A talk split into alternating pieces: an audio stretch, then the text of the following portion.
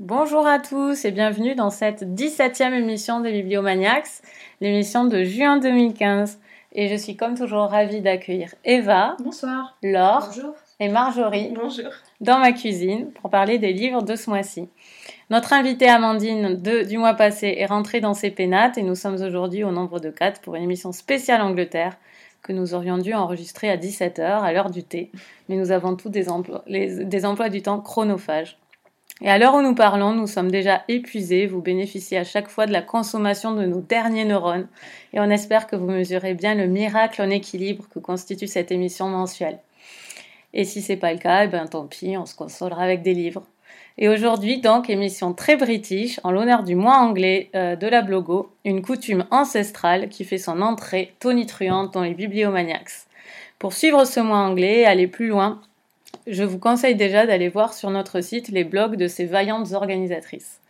Pour l'occasion, nous testons un format un peu spécial pour cette émission.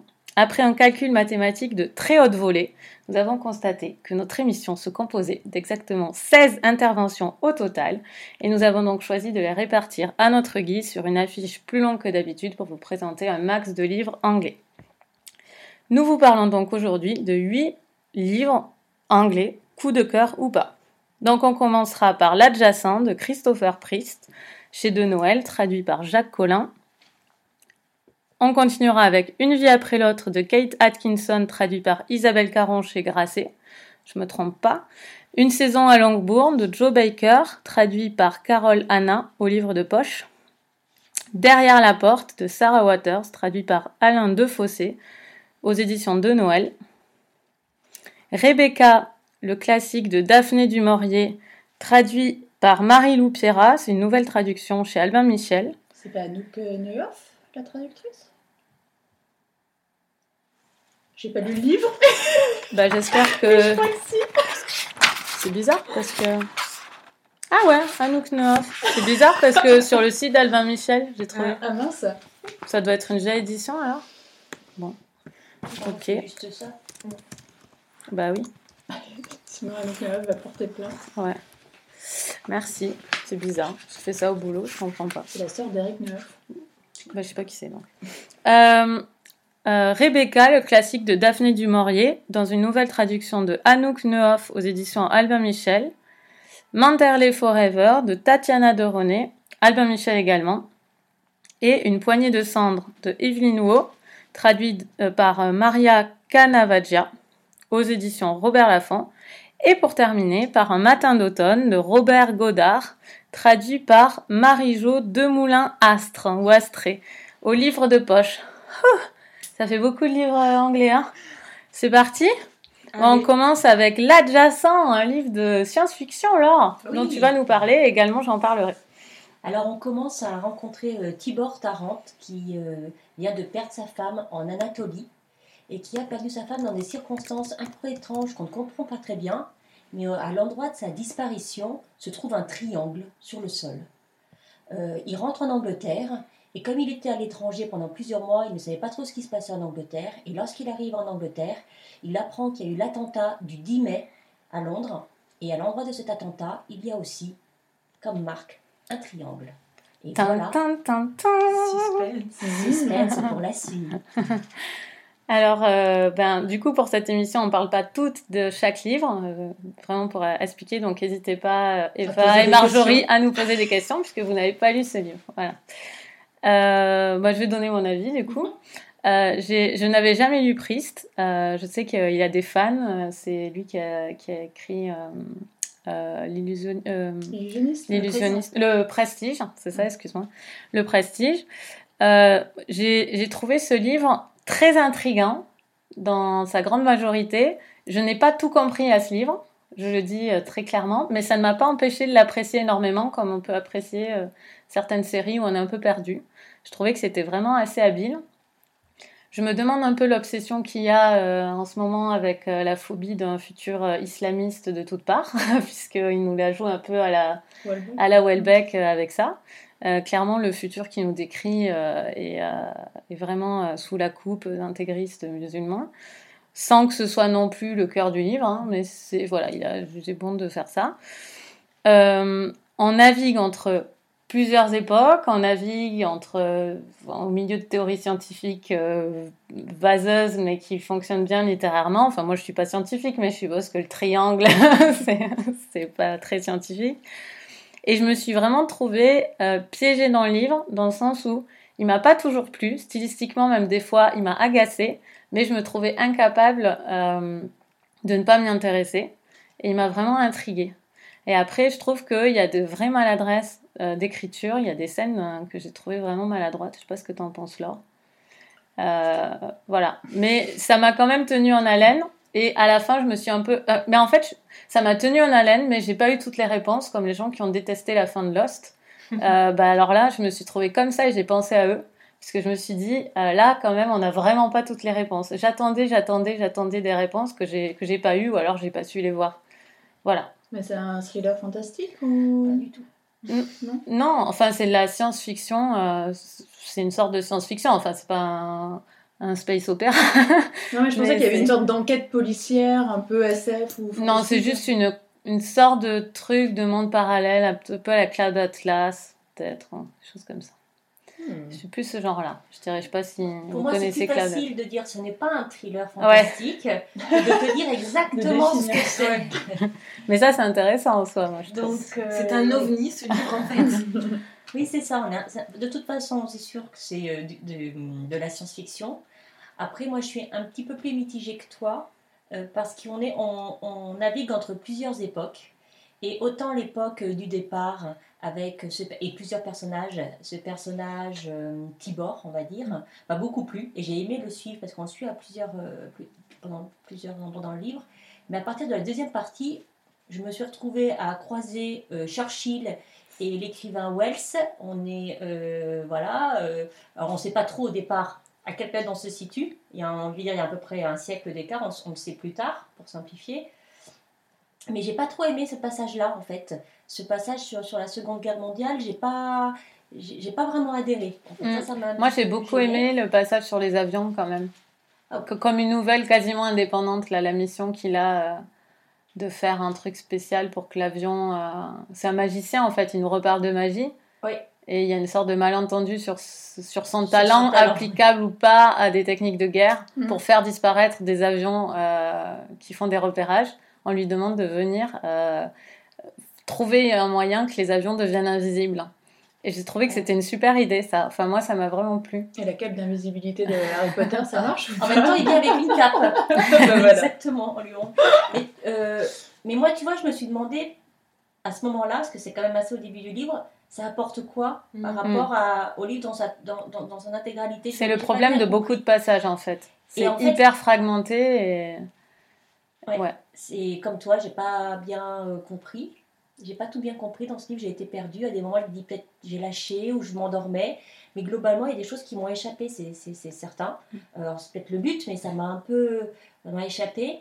Après, j'ai été en bémol, euh, j'ai été un peu gênée par l'idée que je me faisais du livre par rapport à la quatrième de couverture, où j'avais l'impression qu'il y avait une histoire d'amour, qu'elle est. enfin, Bon, il y a une histoire d'amour quand même, mais bon, je le pas mettrai le pas, comme sujet principal Non. du livre ou comme euh, lien qui va qui tient vraiment euh, Non, mais je suis d'accord. euh, donc je- bon c'est lié à la quatrième de couverture après j'ai pas En même temps, euh, respect hein, pour celui qui a la quatrième de couverture, ça devait pas être facile de choisir ce que tu mettais dedans. oui c'est Ouais. ça donc euh, voilà après la lecture était agréable Mm. mais c'est pas un livre j'avais je, m'attendais à quelque chose de je sais pas de plus de plus Mm. prenant en fait ou, même si comme une espèce de twist même de science-fiction mais où j'allais comprendre et alors après pour on nous parle toujours de quantique alors effectivement quand moi dès qu'on parle de quantique je me dis ok c'est tellement flou euh, mais j'ai pas il y a des choses qui m'ont Mm. vraiment échappé donc ça me gêne toujours quand quand je navigue un peu à vue quoi dans un brouillard euh.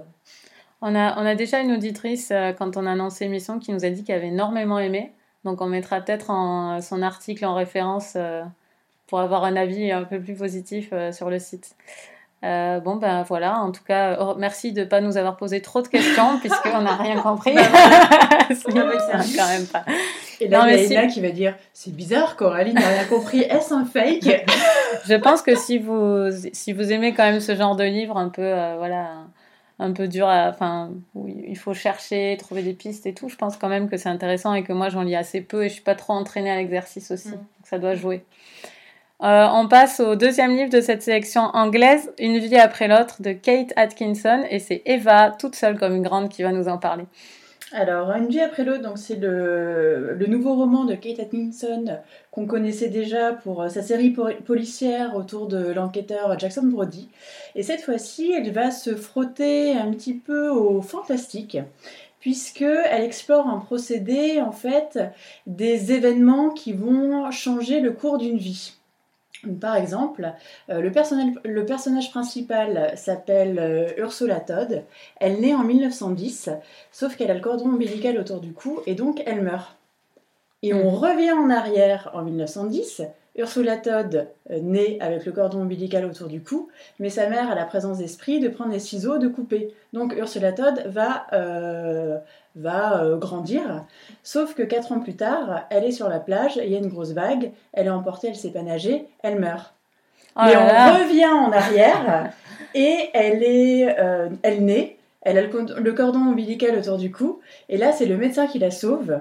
Et quatre ans plus tard, sur la plage, il y a bien toujours la vague, euh, elle va se noyer. Sauf qu'un peintre amateur voit que la gamine est en train de se noyer, il la sauve et donc Ursula Très important que ce soit un peintre amateur, par ailleurs.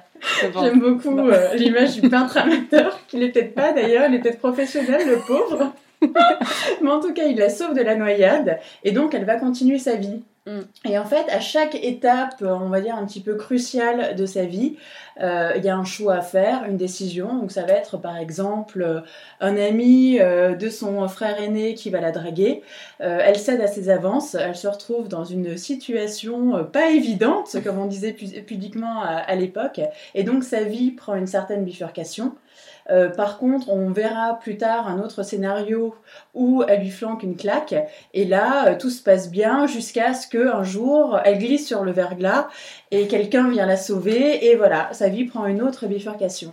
Et en fait, tout le livre de Kate Atkinson est basé sur tous ces scénarios. Donc, on avance, il se passe quelque chose, on revient en arrière, euh, on repart, etc. Donc, j'ai trouvé que ce procédé était effectivement très intéressant. Et c'est pas agaçant à la langue? Voilà. Mm. C'est inté- c'est intéressant, c'est euh, c'est passionnant. Euh, c'est un procédé qu'Alain René avait euh, utilisé dans un film euh, dans les années 90, euh, Smoking No Smoking. Et ça fait penser aussi, il y a des livres. Enfin, moi, quand j'étais petite, j'avais des livres où c'est un peu. euh, Oui, vous êtes dans le livre Ouais. et du coup, tu choisissais à la fin de chaque chapitre où tu voulais aller, et ça fait un peu penser à ça. C'est un peu ça, effectivement. Bah, c'est oui, c'est le même principe. Et par contre, Kate Atkinson rajoute une couche supplémentaire puisque Ursula a des impressions de déjà vu, des impressions de danger. Donc ce qu'elle a vécu en fait dans ses vies Ah, précédentes, euh, parfois laisse des traces effectivement, et euh, parfois elle a une sorte de signal d'alarme qui fait que euh, elle va voir par exemple un homme et elle a une sorte de sensation de, de dégoût, de peur, donc elle s'enfuit au lieu de d'épouser le brave homme qui en fait se révèle être un- une personne misérable. Euh, donc effectivement, ce procédé euh, littéraire est vraiment intéressant. Ça nous montre chaque fois bah, des, vies complètement différentes en fait pour cela, des caractères aussi euh, différents puisqu'elle est façonnée par les événements qu'elle a vécus. Par contre, ce fait d'aller en avant, revenir en arrière de façon incessante pendant 500 pages, euh, au début on trouve ça vraiment intéressant, euh, à la fin on trouve ça plutôt lassant. Ouais, une Et euh, bien que Kate Atkinson en fait ait une plume qui soit vraiment agréable, ses personnages sont très bien construits. En plus, c'est une période qui grosso modo est du début, enfin juste avant la Première Guerre mondiale jusqu'à juste après la Deuxième Guerre mondiale. C'est une période qui est très intéressante au niveau historique. Et elle explore vraiment bien toutes les souffrances en fait des, euh, des civils comme des militaires, donc les souffrances de la guerre, de l'après-guerre avec les gueules cassées, la grippe espagnole. Euh, on retrouve aussi Ursula en Allemagne, donc y a euh, Berlin assiégé entre guillemets en 1944-1945. Donc c'est vraiment une peinture, on va dire très humaniste en fait, qui s'attache aux souffrances des gens que j'ai apprécié cette dimension historique. Euh, donc tout est intéressant, sauf qu'au bout de 500 pages euh, comme ça, on commence un petit peu à décrocher. Donc euh, il y a aussi un Il épisode. y a combien de pages? 524. Ah bon, ça va, il y a 24 pages à tenir après avoir décroché. c'est plutôt positif. Donc, effectivement, bah, c'est un livre qui m'a laissé un avis mitigé parce que j'ai aimé le principe, j'ai aimé les personnages, j'ai aimé le contexte historique, même si à un moment elle devient copine d'Eva Brown. Bon, je peux comprendre que pour Kate Atkinson, un personnage qui est né en 1910 va avoir 20-25 ans pendant la montée du nazisme, donc il est tentant de céder à certaines ficelles. Et j'ai trouvé qu'elle allait un petit peu trop directement dans le cliché. Donc voilà, il y a tous les ingrédients pour faire un super roman. Sauf qu'au bout d'un moment, ça devient assez fatigant. Et toutes ces pistes dans tous les sens, bah, finalement, euh, ça a du mal à être abouti. Parce que en euh, quelques chapitres, on doit retracer la vie d'Ursula en fait. Donc moi j'ai un avis qui est mitigé. J'ai aimé son écriture, j'ai aimé cette idée qu'elle a eue, qui est une idée hyper intéressante, elle exploite jusqu'au bout. Par contre, j'ai trouvé ça quand même un peu fastidieux. Et pour des gens qui ne connaissent pas Kate Atkinson, euh, c'est pas forcément le livre en fait que je recommanderais. Mais par contre pour les autres, par curiosité, allez-y, mais attendez-vous à un moment à vraiment devoir vous accrocher pour euh, terminer le livre. Il faut lire lequel de Kate Atkinson? Euh, Kate Atkinson, elle en a fait un qui était sympa, qui s'appelait Dans les coulisses du musée, qui est pas un policier. Et sinon, euh, bah, dans la série euh, Jackson Brody, il faut les lire dans l'ordre chronologique. Euh, ça a été adapté aussi en série télé. C'était passé sur France 2 il y a un ou deux ans. Ok, mais je l'ai jamais lu. Mais c'est un auteur vraiment sympa et de qualité en tout cas. Ok. Donc ça, c'était Une vie après l'autre de Kate Atkinson. Merci Eva pour cette lecture. Et Marjorie, toi aussi, tu as une lecture toute personnelle. Mm. Une saison à Langbourn de Joe Baker. Tu nous avais dit que tu étais en train de le lire la dernière fois. Oui, donc, euh, oui pardon. Vas-y. non, parce que c'est vrai que moi je suis euh, grande fan de Orgueil et Préjugés de Jane Austen. Donc c'est vrai que quand un roman euh, s'inspire de cette œuvre, soit en même temps, soit après, soit modernisé, etc., ça m'intrigue toujours de voir ce que les auteurs contemporains en font. Euh, et, là, en fait, Joe Baker, euh, elle reste au début du 19e siècle, exactement euh, à l'époque où toute l'action d'Orgueil et Préjugés se passe. Donc on est dans la maison des Bennett, où il y a cinq filles entre 15 et 25 ans, on va dire, qui sont toutes à marier. Et, et un peu, c'est un peu la... comment dire dans l'orgueil et préjugés, c'est un peu des histoires euh, d'amour, de voisinage, euh, le rang social, etc. Avec ce côté très un peu cynique, euh, avec des personnages qui sont hyper attachants, des personnages mystérieux, etc. Donc là, ces personnages principaux que connaît sont relégués au second plan, puisque ce sont les domestiques qui sont mis en avant. Et en fait, on voit en fait bah, toute l'histoire d'orgueil et préjugés de leur point de vue. Donc par exemple, quand euh, les Bennett reçoivent à table, on voit euh, la cuisinière, euh, la femme de chambre mhm. préparer. Quand les filles Bennett vont à un bal, on voit James le valet les accompagner et les attendre dehors sous la pluie. Mais voilà, après il y a plein d'intrigues qui se passent à l'intérieur de ce roman, sinon ce serait un peu, un peu ennuyeux.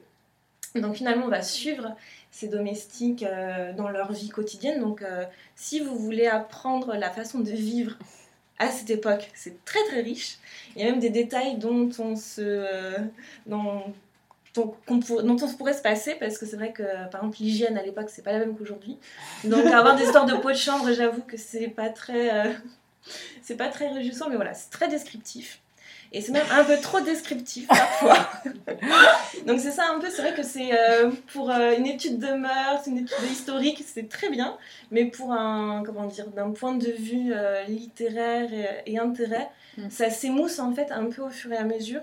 Surtout que ça prend des chemins un peu faciles, puisque c'est vrai qu'Orgueil et Préjugés, il y a un triangle amoureux qui se joue entre Elisabeth Bennett, Darcy et euh, un fameux... Il a fait un triangle amoureux côté domestique aussi, voilà. Et un capitaine ou sergent, je ne me rappelle plus, mm. qui, qui apparemment est bien sous tout rapport, mais qui n'est pas si bien que ça. Donc là, en fait, elle utilise un peu les mêmes ficelles.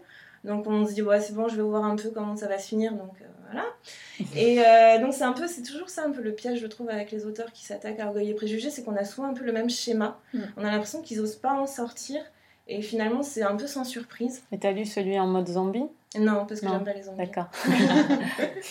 Mais euh, voilà, du coup, ça, c'était un peu. Euh, voilà, ça, ça, enfin, du coup, mon intérêt s'est un peu émoussé au fur et à mesure de ma lecture. Mais surtout, ce qui m'a gêné, c'est qu'il y a des personnages euh, d'Orgueil et Préjugés qui sont pour moi intouchables.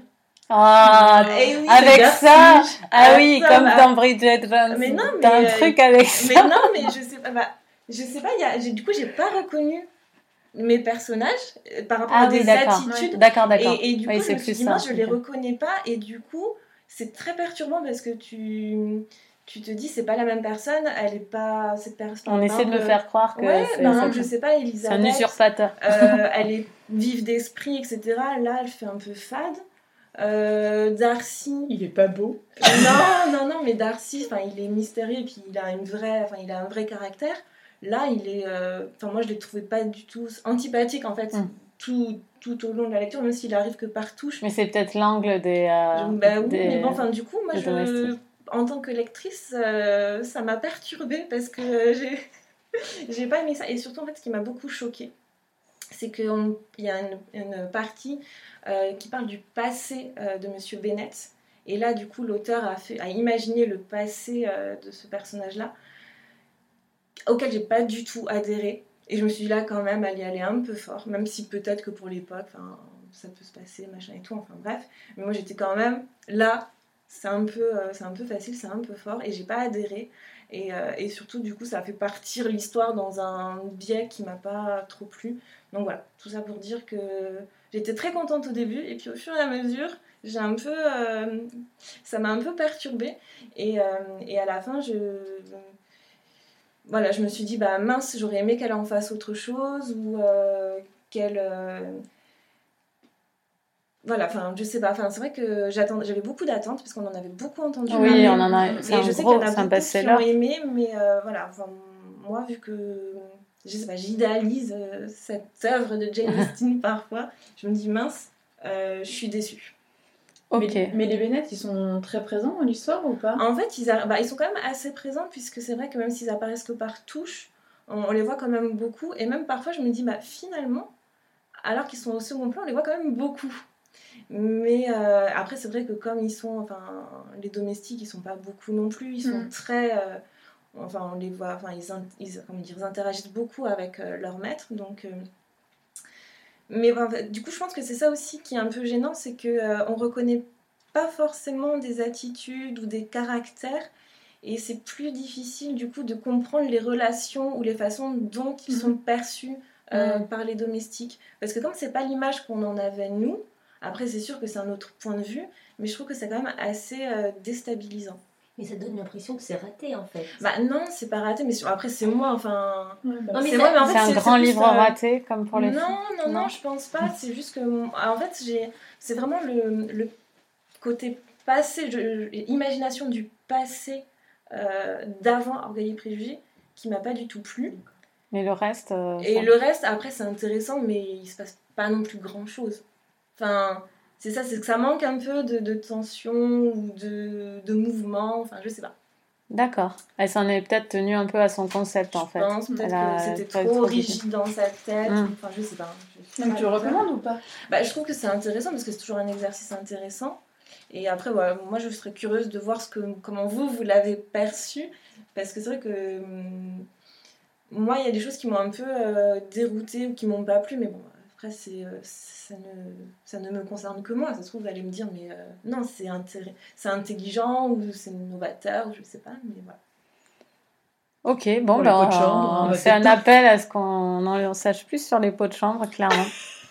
Il y a, il y a beaucoup plus de choses que, que ça, ça m'a marqué. Mais sinon. euh, Euh, mais merci. Alors donc c'était une saison à Langbourne et vous dites-nous ce que vous en avez pensé parce que je suis sûre que dans les auditeurs euh, il y a des gens qui l'ont lu parce que c'est quand même une grosse vente je crois. Mm. Euh, on passe à Derrière la porte qui a réuni trois lectrices, Eva, Laure et moi. Derrière la porte c'est le nouveau roman de Sarah Waters euh, chez De Noël traduit par Alain Defossé. Et c'est moi qui m'y colle parce que c'est une émission spéciale donc je vais devoir résumer un livre. je manque d'entraînement. Euh, mais heureusement, l'intrigue est assez simple. Frances, euh, j'espère que c'est bien Frances, je me trompe pas d'hervé. Frances euh, manque d'argent, elle vit avec sa mère et euh, consent à louer euh, un étage de leur maison de Londres à un couple, un jeune couple sans enfant qui aménage chez eux. Et comme on est dans un livre de Sarah Waters, évidemment, Frances est lesbienne Et celle qui se croyait hétéro devient lesbienne. Voilà, pour résumer la situation. Donc, Eva, qu'en as-tu pensé? Alors moi, je suis une grande fan de Sarah Waters. Et donc, j'étais très enthousiaste quand j'ai su qu'il y avait un, nouveau roman qui allait sortir.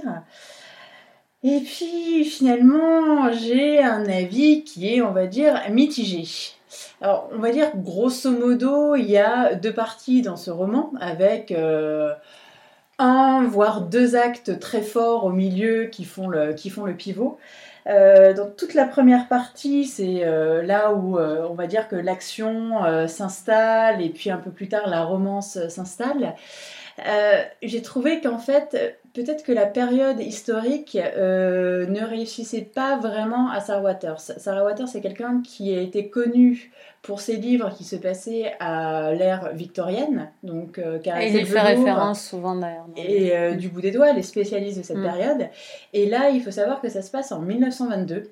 Et 1922, donc c'est juste l'après euh, Première Guerre mondiale à Londres, c'est pas hyper folichon.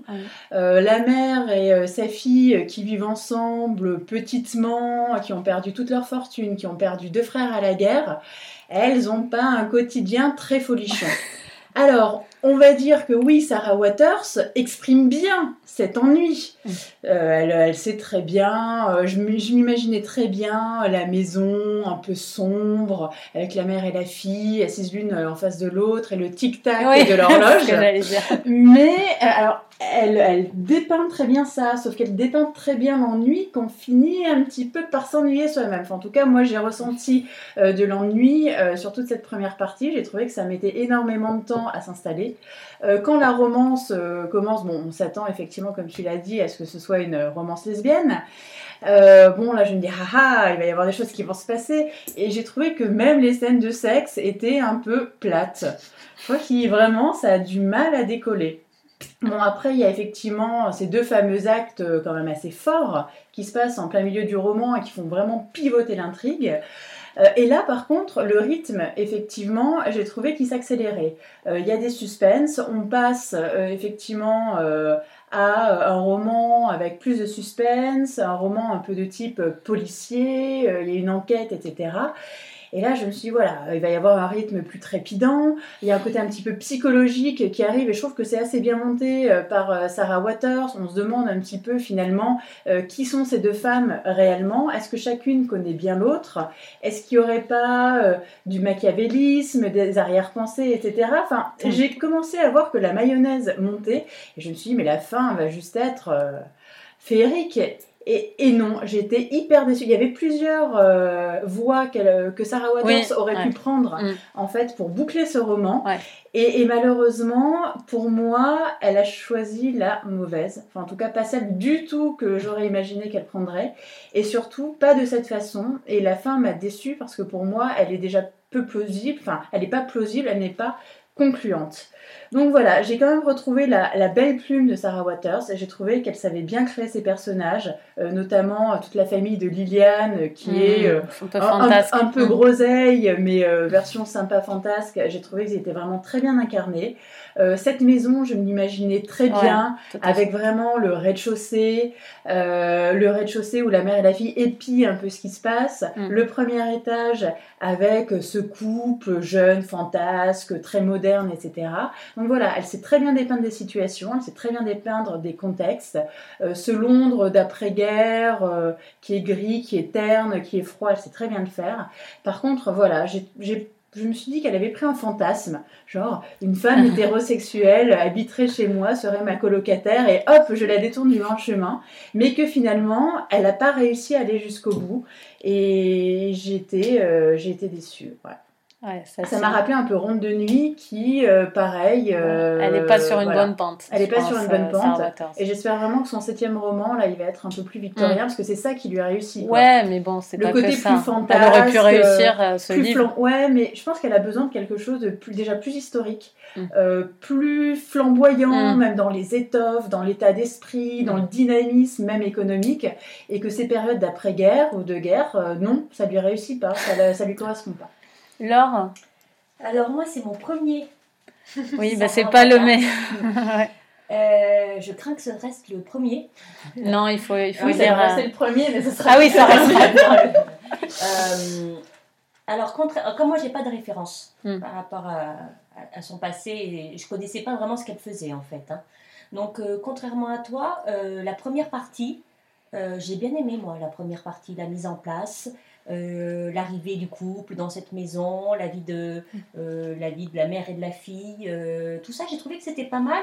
C'était assez lent, c'est vrai, Mm. mais ça me convenait bien. Voir, je me demandais parce que je savais vraiment pas ce que c'était, où ça allait, où Mm. ça allait amener. Donc j'ai trouvé que cette première partie était bien, m'a plu. Après, je suis d'accord avec toi et je trouve qu'il y a une chose qui est totalement ratée, c'est euh, la période historique. C'est-à-dire que je pense qu'il y a un manque de connaissances tout simplement, c'est-à-dire qu'il ne s'agit pas de mettre une date et puis de dire il y a la guerre, il y a des décès, faire deux, trois références. Le contexte his- historique, ni social ni économique, n'est pas du tout dépeint. En fait, c'est comme si elle avait décidé de mettre dans cette période-là, de mettre deux, trois indices ou gros indices clés, mais qu'elle l'exploitait pas euh, vraiment. Et j'avais, moi, j'avais l'impression qu'il y avait un manque de connaissance de la période en fait historique quand tu veux, Ah quand tu veux ancrer ton période. À un Mm. moment, j'ai- Moi, me ça m'a Moi, pas, je m'y ça m'a croyais, pas marqué ouais. du tout. euh. Moi, je- au Bah. contraire, moi, j'ai trouvé qu'elle le dépeignait plutôt, plutôt bien. ouais. Ah ouais, bah, moi, j'y ai pas cru du C'est tout. un livre domestique, donc il n'y avait pas trop matière à mettre. euh, c'est c'est très, euh, c'est très resserré sur la, la maison la Oui, wasabi. donc il n'y a aucune, aucun intérêt de le mettre effectivement. Oui, après- ça on Ah, peut le. Mm, ça, mm, bah, mm, c'est mm. peut-être des conventions. Elle parle de la sortie de Ouais. victorienne, tout ça. Peut-être que c'est c'est plutôt ça l'idée, mais Mm. je sais pas. Mais en tout cas, moi, ça m'a pas. le- le- le- la période de dépeinte, tout ça m'a pas du tout euh, convaincue. Donc, arrivé à la deuxième, enfin, deuxième partie, si je puis dire, euh, la romance. Et alors là, ça a commencé à être difficile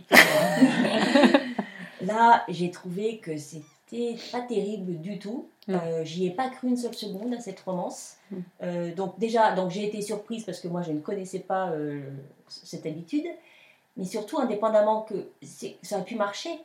Et j'ai pas cru à cette attirance, j'ai pas cru à, à- à- à cette alchimie. Mm. Je, je me dis mais comment elle se fait? C'est un peu Ouais, comme on si le voit pas arriver. On, on le voit pas Mm. arriver, ça paraissait pas crédible. Euh, euh, c'est comme si elle avait effectivement découpé son livre et elle s'était dit à partir de cette page, il doit se passer ça, donc ça se passe. Donc d'accord, ça s'est passé. J'ai trouvé que les personnages changeaient de caractère, on comprenait comme, comme si elle, elle, elle, elle, les tenait plus. Donc ça ça m'a pas vraiment intéressée et je dois avouer qu'à partir de j'ai bien fait, je me suis arrêtée dans ce livre. Je, je me suis arrêtée à ce moment-là, je me dis je vais en lire un autre parce que là Mm. euh, il y a un moment où il y a, ça va changer, mais Mm. avant parce que au moment où ça change, c'est euh, plus les trois quarts, enfin c'est après la moitié du livre, c'est tard quoi. hein. Mm, mm. Euh, donc moi j'ai fait une pause, à un moment je me dis bon, je vais lire autre chose. Et j'ai bien fait parce que là, comme il se passe quelque chose ensuite, ça reprend un peu d'intérêt, d'intérêt au livre. Mais je suis restée un peu sur ce côté décevant de cette deuxième partie où je l'ai poursuivi mais en, en restant sur cette impression euh, voilà Mm. décevante. euh, de- Alors peut-être qu'elle le fait bien d'habitude, euh, je sais pas. Euh, mais cette histoire amoureuse, j'y ai pas vraiment cru quoi. Ouais. Il faut pas lire la quatrième de Non, couverture qui est beaucoup trop bavarde. Je, je suis tellement désolée d'être d'accord avec vous. non, je suis d'accord, je vais pas rajouter grand chose. J'ai trouvé que le. Bon, je vais rajouter des défauts en fait, c'est ça, c'est ça le problème. Moi, j'ai bien aimé le début, euh, j'ai bien aimé le style. Je me suis vraiment crue dans la maison, tout ça, et même aller. Enfin, je, je m'y croyais quoi. Que, quand elle se promenait dans le parc, euh, les, Mm. les soucis de l'époque. Moi, moi, je trouve qu'elle est quand même forte pour faire ça. Et par contre, je trouvais qu'il y avait plein de répétitions euh, sur, euh, sur les mêmes thèmes constamment. Et c'est un grand livre, c'est un grand livre, c'est un gros livre. Euh, donc j'en avais un peu marre qu'elle elle tourne autour des mêmes sujets tout le temps, tout le temps, tout le temps. Euh, j'ai trouvé ça très cucu, hein, franchement. euh, c'est peut-être aussi ça qui fait que j'y ai pas cru. C'est que ça arrive, ça, arri- ça arrive un peu comme un- une romance, une romance dans un manga ou je sais pas. Ça arrive comme ça, on imagine une petite fumée rose, euh, une petite vapeur rose et tout d'un coup elles sont amoureuses quoi.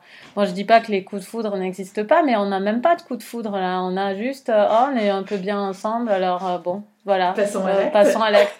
C'est pas excitant quoi, la façon dont ça commence. Il y a même pas vraiment de passion. Après, elle essaie de nous montrer euh, la passion, le fait qu'elles sont euh, accros l'une à l'autre et tout, mais elle l'a tellement mieux fait que euh, voilà, Mm. c'était euh, voilà. J'ai trouvé qu'il y avait de beaux pass- il y avait de bons passages quand même. Il y a une scène qui m'a plu indépendamment des autres, c'est celle où il joue un jeu euh, où la soirée part complètement, en en, vrille, euh, ouais. Et, et là, donc Sarah Waters euh, sait, euh, écrire cette scène. Cette scène est vraiment, enfin moi je m'y croyais vraiment. mhm, mhm. Euh, j- J'imaginais vraiment le- l'espace confiné, l'ambiance qui tourne un peu à mi-excitante, mi-crade, voilà. ouais.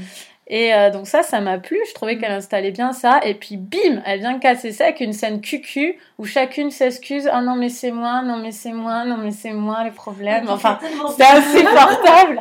Et, euh, et du coup, elle, elle arrive même à s'aborder ses propres bonnes idées dans le livre. Et ça ça m'a vraiment, euh, voilà. Et j'ai pas cru une seconde à la fin. Euh, J'ai pas cru une seconde à la fin. Euh, j'ai pas cru, euh, mais même à toute la dernière partie, en Même fait, j'ai trouvé que c'était vraiment euh, le truc de pied nickelé, mais même pas, même pas bien inspiré. Ça faisait vraiment pied nickelé. Je veux pas dire ce qui se passe, mais Mm. c'est voilà, on sait pas comment ce truc arrive. Enfin, on voit comment ça arrive, mais ça monte pas jusque là. Mm. Et même les doutes dont tu parlais sur les personnages qui auraient pu ajouter une couche intéressante. piment, ouais. Euh, moi, je trouve qu'ils y sont à peine ces doutes. On se dit juste, ah, l'auteur essaie de nous dire qu'il y a des doutes sur les personnages. On doute pas du tout des personnages, mais on sait que c'est Sarah Waters qui essaie de nous faire du Sarah Waters, ce qu'elle fait très bien dans Du bout des doigts, par exemple, c'est Mm, mm, excellent. Mm, mm. Euh, elle essaie de nous surprendre, de nous retourner le truc, et ça, d'habitude, ça marche du feu de Dieu hein, pour, euh, là, pour elle. ouais, Et pas là, euh, pas du tout. Sur du Mm. bout des doigts, ça fonctionne. À en lire un autre, c'est du bout des doigts. Caresser le velours et du Ouais. bout des doigts.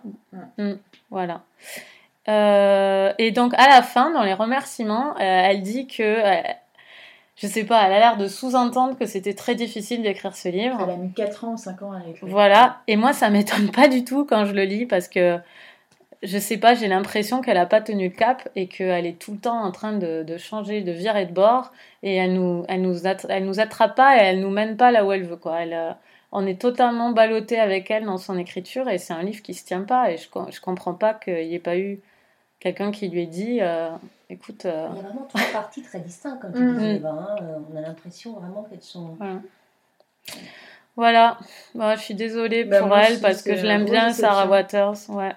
Derrière la porte de Sarah Waters. Donc, si vous l'avez lu, parce que si vous êtes fan, je suis quasi sûre que vous le lirez quand même, Pour parce ça. que c'est dur de s'empêcher de lire un Sarah Waters. Quand on est fan, Mhm. il y a tellement une ambiance particulière. Donc, euh, vous nous direz ce que vous en avez pensé. Je pense qu'il y en a qui ont aimé quand même.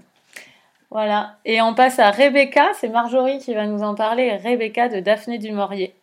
Alors, Rebecca, en fait, on commence l'histoire à Monte Carlo, où une jeune fille, qui n'a pas de nom, euh, est euh, la dame de compagnie d'une riche américaine et va rencontrer un, un jeune veuf, puisque euh, sa femme, Rebecca, est morte il y a moins d'un an, où elle s'est noyée, en fait, dans des conditions assez mystérieuses. Et, et donc, cette jeune narratrice va rencontrer ce jeune veuf qui s'appelle Maximilien de Winter. Ils vont tomber amoureux et se marier. Et donc il l'amène dans sa belle résidence Manderley, où là, eh bien, le fantôme de cette femme disparue, bah, comment dire, euh, embrase tout et tout le monde, puisque euh, elle était admirée, adorée. euh, C'était pour les domestiques, pour les amis, la famille. On a l'impression que c'était une femme extraordinaire. Et du coup, cette jeune narratrice a bien du mal à se faire sa place dans cette maison. Et on va suivre du coup, au fur et à mesure euh, des événements, on va voir ce qui s'est vraiment passé, voir les relations des uns avec les autres. Et euh, c'est une vraie ambiance gothique en fait qu'on peut voir euh, dans ce roman. Bah, très bien. Euh, qui veut en parler en premier? Euh, bah, Enfin, Laure ou toi? Laure? Euh, alors moi c'est un, un vieux souvenir parce que j'ai pas lu la nouvelle euh, traduction, mais je trouve que euh, le gros gros point fort de ce livre que j'ai euh, adoré et je me fais une joie de le relire, c'est l'ambiance. Mm.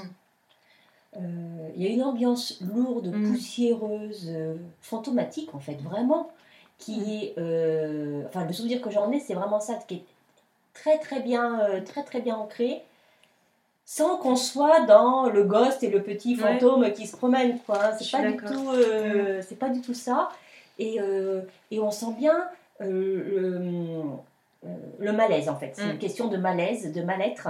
Et pour moi, c'est le gros point fort parce que j'aime effectivement les livres à ambiance. Mm. Et, euh, et c'est pas un livre gay, c'est fait partie des livres lourds, euh, j'ai envie de dire un peu plombant. Ouais, c'est Euh, l'ambiance pesante. Voilà, l'ambiance pesante, euh, euh, poussiéreuse, noire, grise, euh, psychologiquement euh, Mm. forte.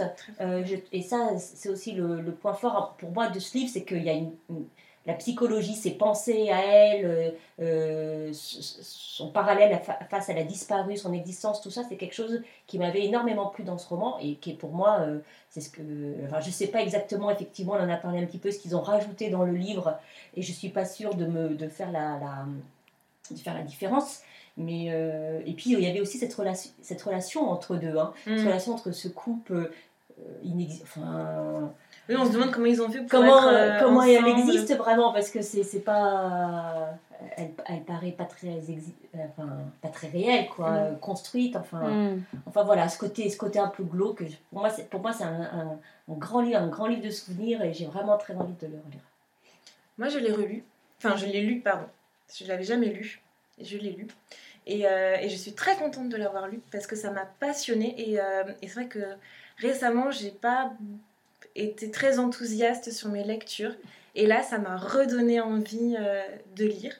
Parce que c'est vrai que c'était un gros coup de cœur et je suis d'accord avec Laure sur l'ambiance qui est juste géniale. Moi, ça m'a, j'étais dedans. Enfin, j'étais vraiment dans cette maison euh, avec ses crique, couloirs euh, un, un peu sombres, sa galerie de portraits, son, son intendante en chef, Comme Madame dans les autres. hein. qui, euh, qui fiche les miquettes. on se dit, elle me, longtemps. si elle me scrute, dans- on a l'impression qu'elle nous scrute avec ses petits yeux dans un coin de, de, Elle est toujours de là. pièce Mm. et tout.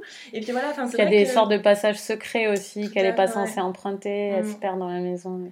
Et puis j'aimais aussi ce mystère autour de, bah, de la narratrice qui n'a pas de nom, mais finalement c'est pas grave, mais euh, je trouve ça drôle parce que plusieurs fois dans le roman on se dit mais mince comment elle Ah s'appelle oui, oui, Et en fait on le sait pas, et, euh, et en fait j'aime la façon dont elle se révèle au fur et à mesure que l'histoire avance, et, euh, et j'aime aussi le côté un peu théâtral euh, de la fin, parce que j'avais l'impression de lire une pièce de théâtre, mais du coup, euh, j'étais vraiment dedans. En fait, ça m'a vraiment emporté et j'ai cru à tout. Et j'aimais ce fait que bah, on a un personnage qui n'existe pas, enfin qui ne- Mm. qu'on ne voit jamais, mais qui est vraiment très très présent et, euh, et qui insuffle voilà ce côté un peu mystique, mystérieux et où il y a plein de faux semblants, de non-dits, de personnages qui sont plus profonds que ce qu'on pourrait penser euh, au départ. Et j'ai aimé le fait que bah, ce couple où, où au début on se dit mais mince comment ils ont fait pour euh, se marier, ils ont rien en commun, euh, ils sont, on les voit jamais ensemble et tout. Bah, finalement, là aussi, euh, ça se révèle, il y a plein de, il y a plein de choses qui du coup bah, tiennent du début à la fin en fait. Moi, je, je l'ai lu quasiment d'une traite parce que j'avais pas envie de le lâcher et ça m'a Ah, accroché euh, Génial. tout du long. Si, si, je l'ai lu. Je suis contente pour toi. Euh, je suis un tout petit peu moins emballée, mais euh, j'ai pas franchement de problème avec le livre. Je, me suis- je suis juste pas emballée comme vous, j'ai l'impression. En fait, je pense que c'est parce que la narratrice m'est apparue assez insupportable. Euh, je l'ai trouvée un peu, euh, je sais pas, un peu agaçante, un peu creuse. Et euh, ça m'a, ça m'a un peu gênée. D'ailleurs, j'ai lu depuis des articles qui trouvaient que c'était un côté positif du livre et tout. Euh, bon, bah, c'est vrai que c'est intéressant en soi. C'est une jeune fille qui se retrouve avec un homme beaucoup plus vieux, elle connaît rien à la vie, elle n'existe que par rapport à cette Rebecca dont Mm. elle se fait euh, un modèle de femme en fait, euh, en, en quelque sorte. Donc je vois en quoi c'est intéressant, mais n'empêche que du coup ça m'a un peu traîné parce que c'est une narration à la première personne.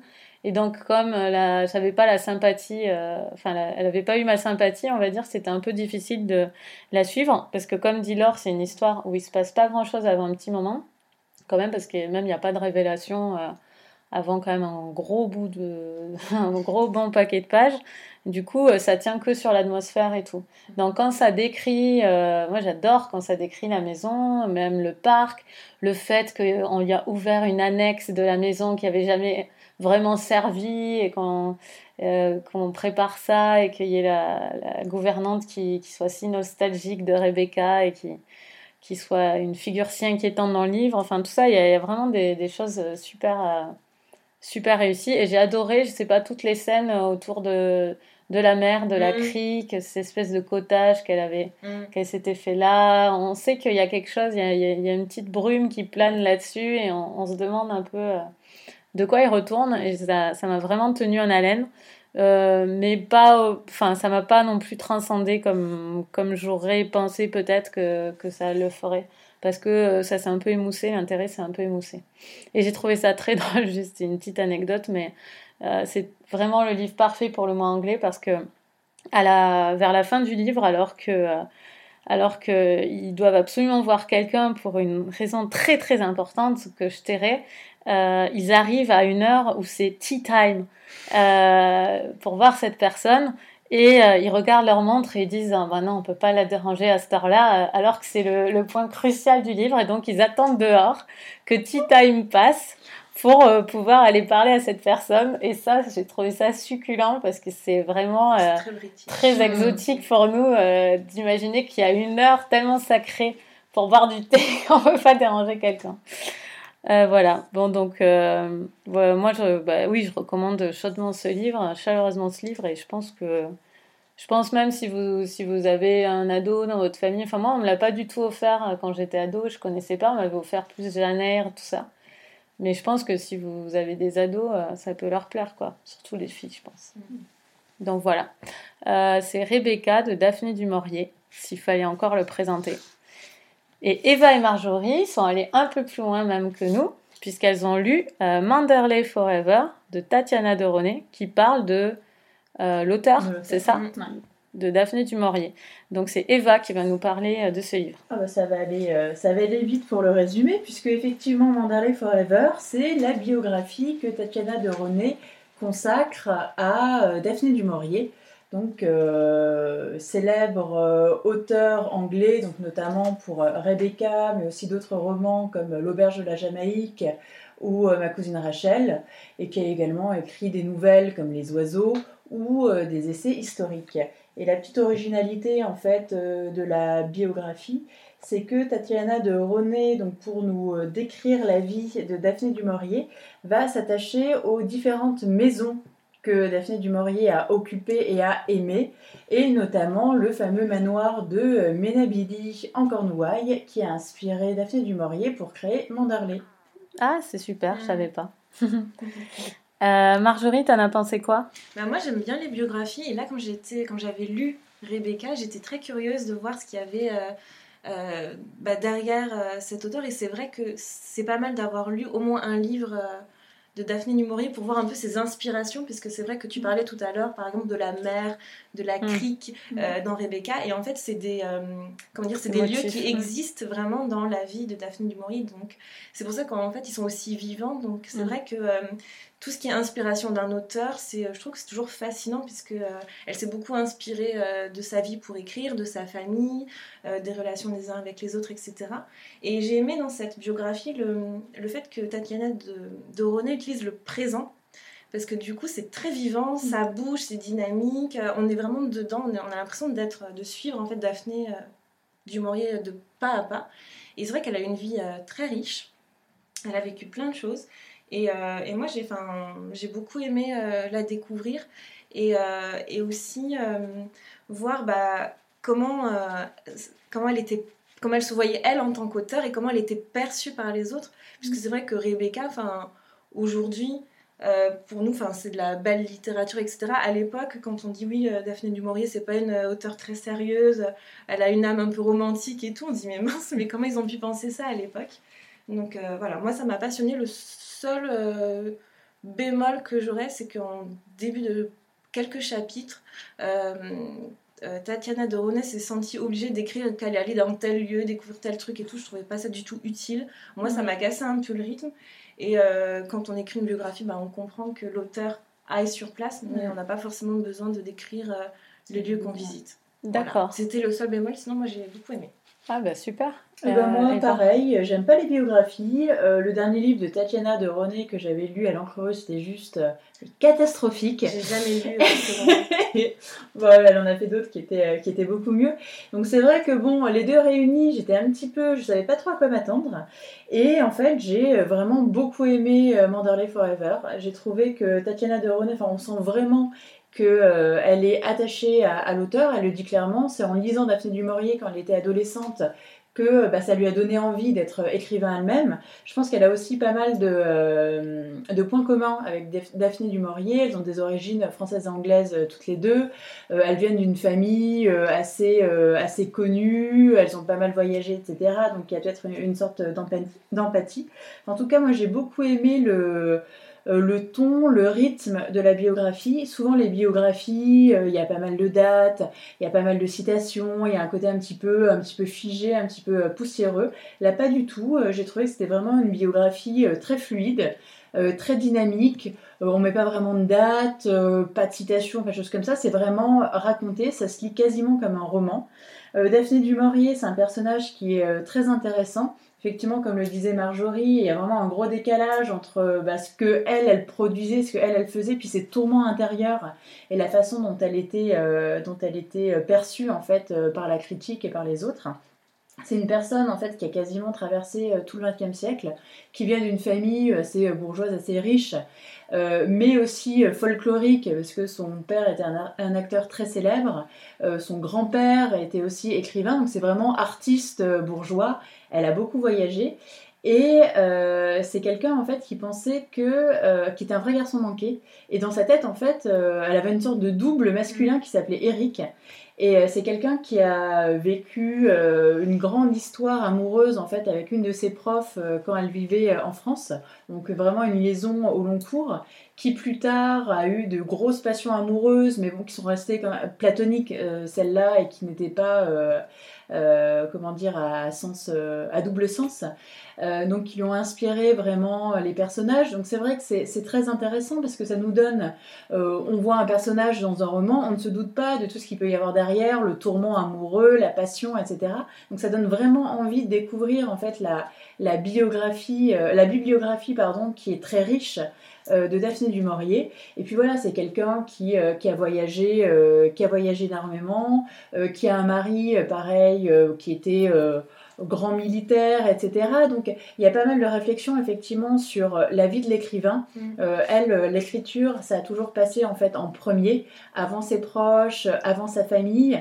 c'est pas une agiographie. Tatiana de Roné, on sent qu'elle aime beaucoup l'auteur euh, Daphné du Maurier, par contre, elle n'hésite pas effectivement à dire qu'elle était quand même assez égoïste sur certains points. Euh, son mari, euh, elle n'en avait pas grand-chose à faire. Elle avait des enfants, trois enfants. son fils, c'était c'était Dieu sur terre. Par contre, ses filles, bon, elles étaient sympas, mais elles s'en moquaient un petit peu. Enfin, voilà, il y a quand même des, des, points un petit peu sombres dans sa biographie. Mm. Un lien au père aussi qui est assez trouble. Donc voilà, j'ai trouvé que c'était quand même assez exhaustif sur plusieurs, effectivement, niveaux de compréhension, mm-hmm. plusieurs aspects. Et puis voilà, c'est un personnage quand même qui est assez euh, non conventionnel, euh, qui a vécu plein de choses. Il y a un vocabulaire aussi spécifique des trois sœurs du Maurier qu'on retrouve, une sorte de code de l'époque, donc euh, que, dont le, récit est parsemé. Enfin voilà, j'ai trouvé que autant le, le thème et la personne choisie étaient intéressants, Autant effectivement la façon dont c'est écrit euh, est vraiment prenant, ça se lit très bien, c'est passionnant. Enfin moi j'ai adoré, et puis ça m'a donné envie de découvrir euh, plus en profondeur euh, l'œuvre de Daphne du Maurier. ça donne carrément envie. Voilà. Tu l'as Mission lu Non, non, j'attends de relire Rebecca pour avoir bien. Ça me donne vraiment, ça donne envie. C'est hein. vraiment la bonne surprise. D'accord, super. Bah, je le lirai. je suis quasi sûre que je le lirai. Vous m'avez convaincu. Euh, on passe à un autre, un autre auteur assez classique anglais quand même, Evelyn Waugh, c'est un homme malgré son nom.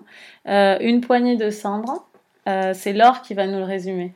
Alors, je vais résumer ce livre. Alors, c'est l'histoire de la c'est l'histoire de la une société anglaise de l'entre-deux-guerres avec un couple principal, Tony et Brenda, et un, vilain petit canard, j'ai envie de dire, euh, Mr. Beaver, qu'on connaît dès le début du livre et qui est un peu euh, la personne que personne n'aime dans la société euh, anglaise, un peu seule et solitaire. Et pourtant. voilà, et pourtant, et qu'on appelle pour faire un peu bouche-trou lorsqu'il manque un invité à un dîner, lorsque quelqu'un s'est désisté. Il se passe que ce monsieur Beaver rencontre Brenda et il y a une histoire entre Brenda et Monsieur Bieber. Voilà. Voilà. Euh, c'est une, c'est une vraie. c'est, euh, il faut dire que c'est une vraie comédie euh, corrosive au possible.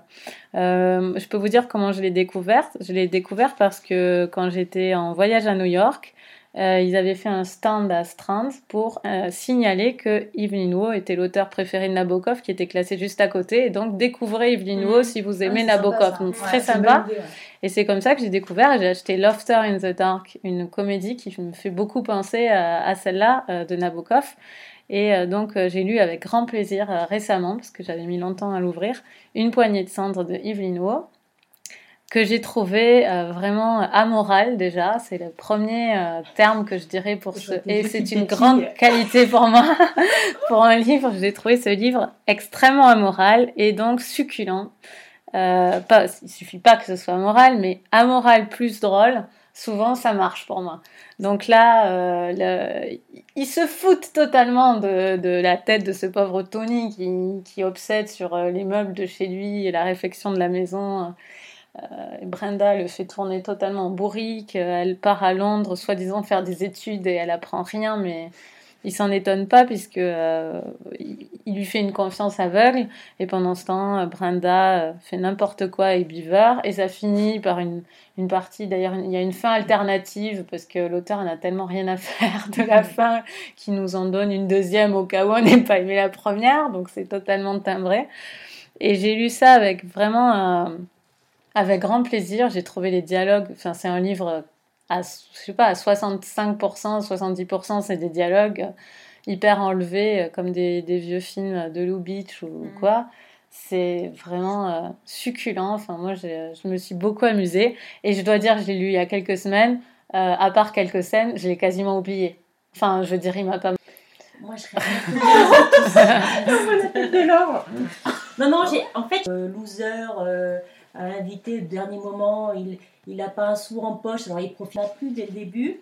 Et puis euh, aussi, bon, la mise en place de l'histoire du coup. Pas parler, effectivement, je ne parlerai pas qui se passe. Ah oui, il y a un événement du livre, horrible. Mm. euh, et donc euh, qui a J'avais oublié, côté euh, amoral du livre. Et à partir de ce moment-là, c'est pas que ça m'a gêné ou choqué, c'est que tous les côtés, les, les- les dialogues et tout, moi, ne m'ont plus fait rire. J'ai j'ai trouvé que c'était ok, c'était du, c'était comme des dialogues froids. euh, mais il n'y avait pas ce côté pétillant de l'humour, c'était de l'humour anglais, mais vraiment froid, froid, froid. Et à un moment, ça faisait trop pour moi. Je, je suis sortie, je suis sortie de l'histoire et je me suis dit, il faudrait que ce livre, il soit joué sur une pièce de théâtre, avec peut-être une façon de le jouer ou de, Mm. de- de- d'avoir des tonalités pour que ça rende, ça rende cette comédie drôle. Parce que je me suis, je me suis retrouvée en train de dire quelque chose qui devait être drôle, mais en fait que, que je ne ressentais pas plus. pour- Mm. comme quelque chose de drôle. Donc. euh, Mais ça, c'est un énorme point commun je- qu'il a avec le livre dont je parlais de Nabokov. C'est quand même très intéressant. C'est qu'il y a quasiment le même drame dans l'autre livre. D'accord. Il y a un drame similaire qui, qui rend le rire euh, limite douloureux et grinçant au bout d'un moment. C'est exactement ce qui se passe. Mm. Moi, je trouve ça. euh, J'aime bien les comédies où à un moment on est mal à l'aise et où on se sent pas bien dans le rire. Je trouve ça intéressant d'aller jusque-là. Et je trouve qu'il le fait bien, ça. Je suis d'accord, il le fait très bien. Moi, j'adore être mal à l'aise dans les Mm. livres. Ça, ça, vous savez. Mais ce qu'il y a, c'est que pour moi, je suis, je suis plus dans la comédie. Je Je me dis, je me dis, je me dis le- l'objectif de la comédie, même si elle est satirique, même si elle est euh, Mm. tout ce que tu veux, euh, euh, bah pour moi, elle fonctionne plus. C'est que je suis plus dans ce Mhm. schéma-là. Donc, Mm. comme il n'y a pas d'histoire vraiment autour autre que, enfin, il y a une- il y, a une histoire, je veux dire, mais C'est sûr que la deuxième partie est moins drôle. Voilà, Après ça, que- on rigole moins. L'objectif vraiment, c'est d'être dans la comédie de la société. J'ai envie de dire, c'est vraiment l'idée. Mm.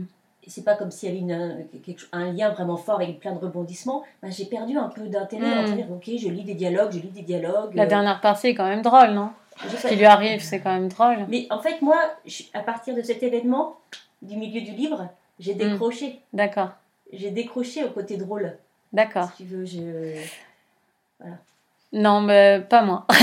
Moi, Enfin, c'est vrai que c'est moins drôle. Non, non, c'est vrai que c'est moins drôle. Je peux pas dire le contraire et je pense que c'est même fait pour. Donc Euh, mais c'est vrai que c'est moins drôle. Euh, comme je vous dis, j'ai j'ai un souvenir qui s'est déjà un peu dissipé. J'avais oublié cette deuxième partie. Enfin, j'avais j'avais retenu la toute dernière partie que j'ai trouvé drôle d'un point de vue d'écriture. Je trouvais ça dingue qu'il ait fait ça.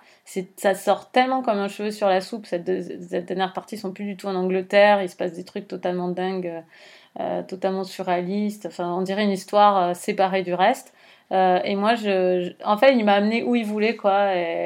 Euh, grâce au début, euh, moi, il pouvait m'amener où il voulait et ça, ça a vraiment fonctionné sur moi. Mais c'est vrai que c'est moins drôle la deuxième partie.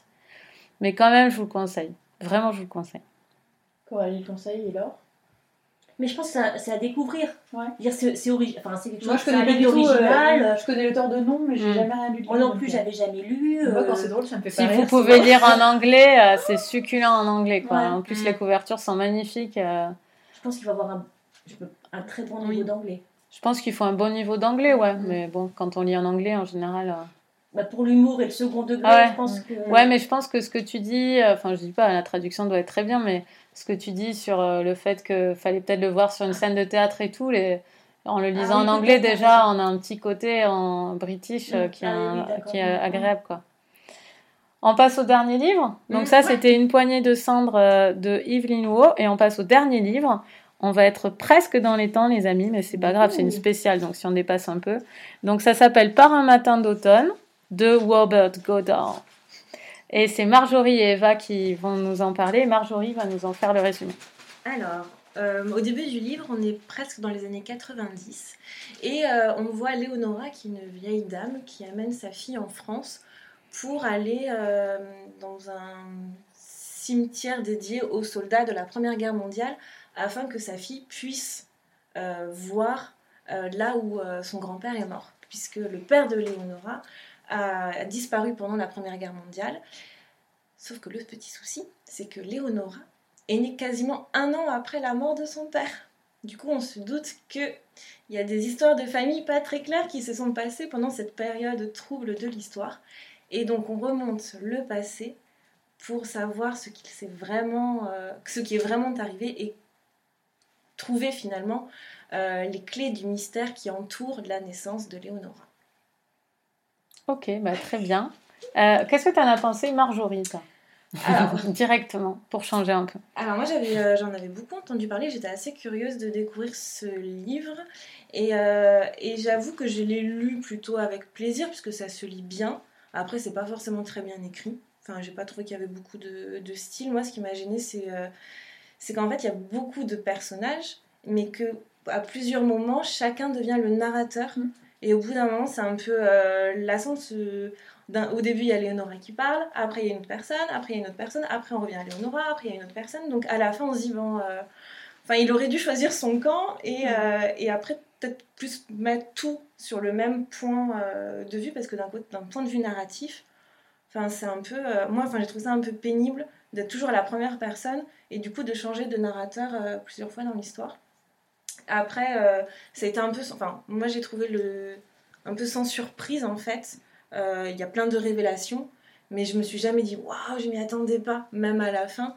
Où euh, voilà, du coup, c'était plus euh, une lecture sympa, mais je me suis pas dit c'était génial. Enfin, j'ai été bousculée, j'étais. Hmm. j'ai été surprise, le côté historique, il était intéressant, mais sans plus. Enfin, je me suis pas sentie vraiment concernée, l'époque. je me Mm. suis pas sentie dans l'époque. Je sais pas, il m'a manqué un truc. Et, euh, et du coup, voilà, je, je me dis pourquoi pas euh, découvrir d'autres livres de l'auteur. Je pense que euh, celui-là, ça fait, enfin, il est, il est, enfin, il est pas très récent. Depuis, l'auteur en a fait plus, donc j'ai envie de voir si il a su approfondir ses histoires, ses personnages, ses atmosphères, etc. Parce que là, ça manquait Peut un peu de, de consistance, en fait. Eva? Eh ben, moi, c'est un livre qui m'a euh, emporté. Je n'ai pas non plus été euh, passionnée ou quoi que ce soit. Effectivement, j'ai lu il y a quelques semaines et ça commence un petit peu, comme tu disais, à, à s'estomper. Mais effectivement, comment dire, c'est un livre euh, qu'on va détester si on n'aime pas le romanesque. Et c'est un livre qu'on va détester si on n'aime pas trop quand ça flirte avec le cliché. Une fois Vous êtes prévenus. une fois, effectivement, qu'on se dit, ok, ça va être On a quelque chose vraiment euh, une, euh, Mm. romanesque, avec, bah, comme disait Marjorie, des secrets de famille, des révélations, un meurtre non résolu. Donc il y a un côté aussi euh, un petit peu euh, policier. Euh, on sait aussi qu'il y a des personnages qui, euh, comme je disais, flirtent un peu avec le cliché. Donc, euh, on va euh, la femme manipulatrice et avide qui devient une affreuse marâtre, l'orpheline, l'orpheline brimée qui grandit avec la honte d'être une bâtarde. Enfin, il y a plein de personnages comme ça qui peuvent être, on va dire, assez caricaturaux. Enfin, moi, j'ai trouvé que la sauce prenait bien, en fait, et j'étais plongée dans euh, cette histoire, effectivement, de, de secrets de famille, de révélations. Ce qui a gêné Marjorie, en fait, donc c'est les, tu disais que c'était les changements de, de narrateur. Euh, moi, en fait, c'est quelque part, c'est ce que j'ai aimé dans le livre. Euh, j'ai trouvé qu'en fait, il y avait une sorte de, de linéarité en fait dans le récit. Il y a beaucoup de rebondissements, mais quelque part, Léonora, elle redétricote pour sa fille en fait toute l'histoire telle que elle, elle l'a vécue quelque part. Donc, elle va commencer à raconter donc ses premières années effectivement en tant qu'orpheline, et puis après, donc, elle va rencontrer un homme qui a connu sa famille euh, dans les années, enfin pendant la, la Première Guerre mondiale, et donc cette personne va lui faire un récit qui va l'éclairer en fait sur son passé. Et donc, quelque part, elle passe le bâton dans l'histoire à ce témoin euh, qui, euh, bah, qui prend la parole et raconte la chose de son point de vue. Et effectivement, après, ça va être encore une autre personne. Enfin, moi, j'ai trouvé ça, ça peut gêner effectivement des Mhm. gens. Moi, j'ai trouvé que finalement, c'était euh, assez, euh, assez logique. Et j'ai aimé effectivement que ce roman qui est euh, relativement foisonnant, encore une fois, et qui va vraiment euh, traverser quasiment euh, tout le tout le XXe siècle, bah, soit euh, prennent du temps quand même pour s'installer. Il y a beaucoup de personnages, euh, on va changer de ville, on va changer de contexte, etc. Mais voilà, l'auteur prend vraiment le temps d'installer ses personnages, d'installer le contexte, dérouler vraiment l'histoire. Et moi, c'est ce que j'ai apprécié. Alors effectivement, c'est pas non plus le roman du siècle. Après, j'ai trouvé que voilà, pour un roman, un roman un peu d'aventure et, euh, et romanesque, il tenait bien, euh, euh, il tenait bien ses promesses. Moi, c'est un livre que je vais conseiller pour voilà le pavé de la plage Mm. ou le pavé des vacances de Noël où on va lire ça sur son canapé au coin du feu. Franchement, c'est parfait. Faut pas en attendre énormément, mais voilà, si on aime ce côté un peu famille, mystère, avec un petit peu de suspense, franchement, c'est parfait. Ben, très bonne conclusion. Du coup, euh, c'était. Comment ça s'appelle déjà Par un matin d'automne. Alors moi, par contre, le seul truc, je ne sais pas de quel matin d'automne on parle à la... Non mais, parce que, non, mais à la fin du Le livre... 27 ou le 16 Mais non, mais du coup, je me dis à quel événement il fait référence. Je crois que c'est au dé. Enfin, je me suis posé exactement Parce la même que du question coup, je me suis dit, mais lequel il veut mettre en avant par ce titre? Mais je crois que c'est le début en fait du livre. euh, c'est par un matin d'automne, euh, Léonora et sa fille Pénélope euh, sortent du taxi euh, dans que- la Somme. Je pense que c'est ça. Parce que moi, plusieurs Ouais. fois dans le livre, je me suis dit, ah non, ça doit pas être ça, ça doit pas être au printemps. Ah non, mais ça doit pas être cet événement, ça se passe à tel moment. je crois que c'est le début. Enfin, Quel est l'événement fondateur du livre ça. Mais c'est un, ouais, c'est assez anec- enfin, c'est un titre assez anecdotique oui. finalement et qui reflète pas vraiment. Alors je sais pas quel est le titre euh, original. C'est ce que je me suis posé comme Parce que parfois on a des Mm. surprises. J'aimais Ouais. bien celui de Derrière la porte, c'était The Paying Guest, et je trouvais que c'était plutôt sympa. Les autres Mm. payants, je, je me suis dit, ils auraient dû le garder en fait. Ok, ben, ben c'était une, euh, une émission un tout petit peu plus longue que d'habitude. On a juste le temps de dire ce qu'on est en train de lire. Alors, moi, je suis en Euh, train Eva. de lire Un intérêt particulier pour les morts. C'est un roman policier d'Anne Granger, dans le cadre du mot anglais. D'accord. Laure Moi, je me souviens plus du nom de l'auteur. C'est un, un roman graphique qui s'appelle Le Sculpteur. D'accord. Voilà, je suis désolée. je sur. Marjorie Eh ben moi, rien du tout, parce que j'ai fini par un matin d'automne hier soir. D'accord. Euh, moi, je lis La politesse de François Bégodeau, que j'ai presque fini. Et euh, je, l'ai presque fini, je sais toujours pas quoi en penser. Donc voilà. Soit je le déteste, soit je l'adore, je ne sais pas encore. Donc ça ne me laisse pas indifférente en tout cas. Bah écoutez, on vous remercie. On va pas vous annoncer l'émission prochaine, si ce n'est de vous dire que c'est une émission spéciale poche pour vos vacances. On n'a pas encore exactement arrêté euh, le programme. On aura peut-être encore les yeux plus gros que le ventre. On voudra parler de plein de poches, donc on verra la forme de l'émission. En tout cas, euh, suivez-nous euh, sur les réseaux sociaux et les sites et le site web et vous aurez l'affiche très bientôt. Ben, on vous remercie pour votre écoute, comme toujours. Donnez-nous vos avis sur, sur tous ces livres. Et si vous avez des idées de poche, euh, n'hésitez pas aussi. À bientôt, salut bientôt. Au revoir. Au revoir.